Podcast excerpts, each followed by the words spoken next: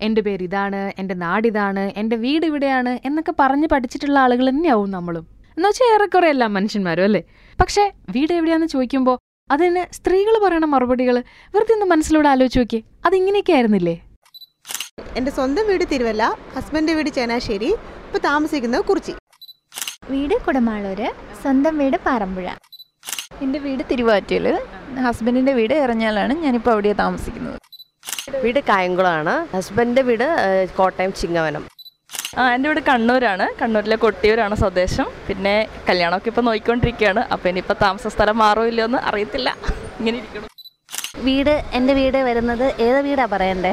ഞാൻ എന്റെ ഹസ്ബൻഡിന്റെ വീട്ടിലല്ല നിൽക്കുന്നത് ഞാനിപ്പം നിൽക്കുന്നത് എന്റെ വീട്ടിലാണ് മണർകാട്. ഓ ഇങ്ങനെയാണ് പറയണ്ടേ? എന്റെ ഭർത്താവ് ഉള്ളപ്പോൾ മാത്രമേ ഞാൻ എന്റെ വീട്ടിൽ നിൽക്കുന്നുള്ളൂ. അല്ലാത്തപ്പോൾ ഞാൻ എന്റെ വീട്ടിലാണ് നിൽക്കുന്നത് അങ്ങനെയൊക്കെ പറയണം. കട്ട് ചെയ്ത് നീ. ഇങ്ങനെ തന്നെയല്ലേ പറയേണ്ടത്? അത് ശരി. എന്നാണ് തോന്നുന്നെങ്കിൽ ഞാൻ വേറെ കുറച്ച് പേരുടെ അടുത്തും എവിടെ വീടെന്ന് ചോദിച്ചു കേട്ടോ അപ്പോൾ കിട്ടിയ മറുപടി ഇങ്ങനെയാണേ. കോട്ടെ എന്ത് കോട്ടയത്ത് മാണിക്കുന്നത്ത്. എപ്പോഴെങ്കിലും വീട് മാറി താമസിച്ചിട്ടുണ്ടോ? പഠിക്കാൻ പോയപ്പോൾ ചെന്നൈ താമസിച്ചിട്ടുണ്ട്. എന്താ പറയണ്ടേ? വീട് എവിടെ മാത്രമാണ് എന്റെ വീട് കാവാലത്താണ്.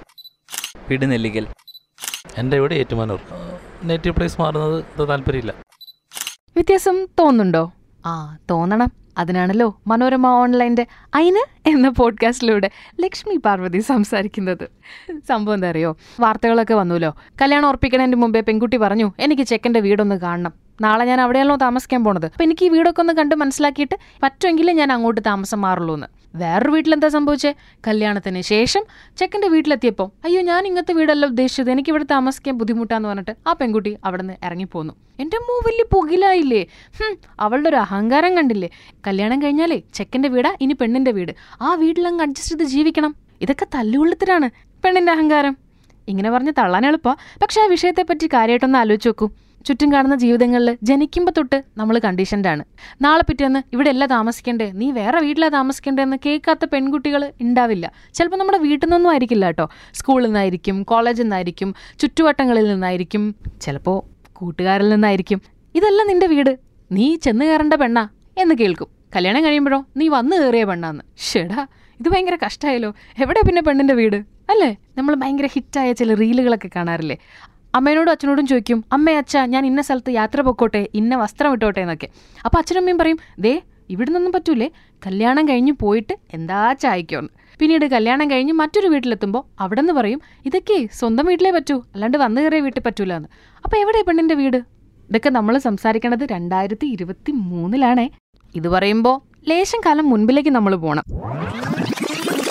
ആയിരത്തി തൊള്ളായിരത്തി ഇരുപത്തി എട്ടിലേക്ക് അന്ന് ന്യൂമാൻ കോളേജിലും ഗിർട്ടൺ കോളേജിലും അതായത് നമ്മളെ യൂണിവേഴ്സിറ്റി ഓഫ് കേംബ്രിഡ്ജില്ലേ അവിടുത്തെ പെൺകുട്ടികൾ പഠിക്കുന്ന കോളേജുകളാണ്. അവിടെ പണ്ടൊരു പെണ്ണ് പ്രസംഗിക്കാൻ കയറി. വിഷയം ഇതായിരുന്നു a room of one's own അത് സംസാരിച്ച ആളുടെ പേര് വെർജീനിയ വൂൾഫ് എന്നായിരുന്നു. എക്കാലത്തെയും മികച്ച പ്രാസംഗിക ഗംഭീരയായ ഫെമിനിസ്റ്റ് ഓ അങ്ങനെ പറയാമോ? പോളിഷ് ചെയ്ത് ഹ്യൂമനിസ്റ്റ് എന്ന് പറയണോ? പക്ഷെ അവർ കറകളഞ്ഞ ഫെമിനിസ്റ്റ് ആയിരുന്നു കേട്ടോ. അന്ന് അവിടെ പറഞ്ഞ ഈ കാര്യങ്ങളെല്ലാം ചേർത്ത് വിശദമായ ലേഖനമായി എഴുതി അതൊരു പുസ്തകമായിട്ട് പബ്ലിഷ് ചെയ്തു. പുസ്തകത്തിന്റെ പേരാണ് റൂം ഓഫ് വൺസ് ഓൺ കണ്ടിട്ടുണ്ടോ ഈ പുസ്തകം എവിടെയെങ്കിലും? എങ്ങനെയെങ്കിലും കാണുകയാണെങ്കിൽ ഒന്ന് വായിക്കാൻ നോക്കണം കേട്ടോ. മുഴുവൻ വായിച്ചില്ലെങ്കിലും ചിലർ ചില കാര്യങ്ങളെങ്കിലും നമ്മളെ അതിൽ നിന്ന് സ്വാധീനിക്കാതിരിക്കില്ല. അതിലവർ പറയുന്ന ഒരു കാര്യമുണ്ട്. A woman must have money and a room of her own if she is to write fiction എന്ന്. എന്നുവെച്ചാൽ ഒരു സ്ത്രീക്ക് എന്തെങ്കിലും എഴുതണമെന്നുണ്ടെങ്കിൽ പൈസയും സ്വന്തമായിട്ടൊരു മുറിയും വേണമെന്ന്. ഇത് അന്ന് പറഞ്ഞപ്പോൾ വലിയ ഹോളുകളൊക്കെ ഉണ്ടായി. എന്റെ അമ്മോ എന്തപ്പോൾ ഇവർ പറയണത്? ഇങ്ങനെ ഇല്ലാത്ത ആൾക്കാരൊക്കെ ഇവിടെ ജീവിക്കുന്നില്ലേ? അല്ലെങ്കിലും പെണ്ണ് ഫിക്ഷൻ എഴുതിയിട്ട് എന്ത് കാര്യം? എന്നൊക്കെ. പക്ഷേ ഇന്നത്തെ കാലത്തും ഇത് വളരെ വാലിഡ് ആണെന്നുള്ളിടത്താണ് നമ്മളൊക്കെ ഇത്ര കാലം ഇവിടെ എന്താ ചെയ്തുകൊണ്ടിരുന്നേ? എന്നാ ആലോചിക്കേണ്ടത് അല്ലേ? ഇതിങ്ങനെ പറഞ്ഞു കേൾക്കുമ്പോൾ ഇതെന്ത് വലിയ പ്രശ്നമാണ് ഇതൊക്കെ സംസാരിക്കേണ്ട കാര്യമുണ്ടോ? അതൊക്കെ നാച്ചുറലായിട്ട് സംഭവിക്കേണ്ടതല്ലേ നമുക്ക് തോന്നും. പക്ഷേ ഇതേ പുസ്തകത്തിലൊരു വാചകമുണ്ട്. Something men are able to enjoy without question ശരിയാ. ആണുങ്ങൾ കാലങ്ങളായിട്ട് ഒരു പ്രശ്നമില്ലാണ്ട് ജീവിക്കുമ്പോൾ സ്ത്രീകൾക്ക് എന്താ പ്രശ്നം? അപ്പോൾ ഇവിടെ എന്തോ ഒരു കുഴപ്പമുണ്ടെന്നല്ലേ നമ്മൾ മനസ്സിലാക്കേണ്ടേ അങ്ങനെ കുഴപ്പം കണ്ടുപിടിച്ച ആ കുഴപ്പത്തിന് നേരെ ആഹാ ഇത് ശരിയല്ല ഇത് മാറ്റണം എന്നൊരു തോന്നൽ നമുക്ക് ഉണ്ടാവണം അല്ലേ വോജിനിയ വുൾഫ് പറഞ്ഞ ഈ കാര്യത്തിനും വിമർശനങ്ങൾ ഉണ്ടായിരുന്നു കേട്ടോ. ആലിസ് വോക്കർ എന്ന് പറഞ്ഞിട്ടുള്ള മറ്റൊരു ചിന്തകയെ പറ്റി കേട്ടിട്ടില്ലേ? അവർ in search of our mothers garden womanist prose എന്നൊരു പുസ്തകത്തിൽ വെർജിനിയ വുൾഫിന്റെ ഈ വാദത്തിനെ അവർ വിമർശിച്ചു കേട്ടോ. ഫെമിനിസ്റ്റ് ആംഗിളിൽ തന്നെയായിരുന്നു അതും. അവർ പറഞ്ഞെന്താ വെച്ചാൽ പൈസയും റൂം വേണമെന്ന് പറയാനുള്ള ഒരു സ്റ്റാൻഡും ഒക്കെ ഉള്ള സ്ത്രീകൾ പ്രിവിലേജ്ഡ് ആണെന്നാണ് പറഞ്ഞത് അന്നത്തെ കാലത്ത് അങ്ങനത്തെ സ്ത്രീകളില്ല. ഇത് പറയാൻ പോലും പറ്റില്ല. അപ്പം അങ്ങനത്തെ സ്ത്രീകൾ എന്താ? സ്ത്രീകളല്ലേ? അവർക്കും ഇല്ലേ അവകാശങ്ങൾ? എന്ന് ആലിസ് വാക്കർ ചോദിച്ചു. ഈ രണ്ട് വാദങ്ങളും ഇന്നും പ്രസക്തമാണ് നമ്മുടെ ചുറ്റുപാടിലല്ലേ?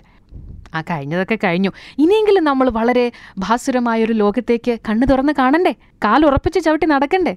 ആ ഇത് കേൾക്കുമ്പോൾ അയിന് എന്ന് ചോദിക്കുന്നവരുണ്ടെങ്കിൽ ഇനിയും പറയാനുണ്ട് കുറേ കാര്യങ്ങൾ. അത് വരുന്ന എപ്പിസോഡുകളിൽ പറയൂ കേട്ടോ ഇത് കേട്ടിട്ട് കുറച്ച് പേരെങ്കിലും ആ ആ പെൺകുട്ടിക്ക് ചെക്കന്റെ വീട് കല്യാണത്തിന് മുമ്പേ കാണണം അതിലെന്താ അത്ര സംശയം എന്ന് ചോദിക്കാൻ പറ്റണേന്നാണ് ഞാൻ ആഗ്രഹിക്കുന്നത് കേട്ടുകൊണ്ടിരുന്നത് അയിന് എന്ന പോഡ്കാസ്റ്റ് മനോരമ ഓൺലൈനിലൂടെ.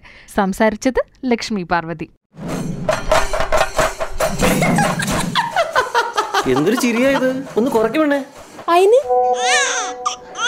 ഇനി കുറച്ച് ദൂരത്തേക്ക് ഒഴിവാക്കണം. പെൺകുട്ടിയാ. അയിന്? ഞങ്ങൾക്ക് ഇഷ്ടമുള്ളൊരു നടിയായിരുന്നല്ലോ നിങ്ങൾ കല്യാണമൊക്കെ ആയില്ലേ? ഇനി അഭിനയിക്കുവോ? അയിന്? സൂമ്പയ്ക്കൊക്കെ പോയി തടി കുറക്കണം കേട്ടോ. ചെക്കനെ കിട്ടണ്ടേ? അയിന്?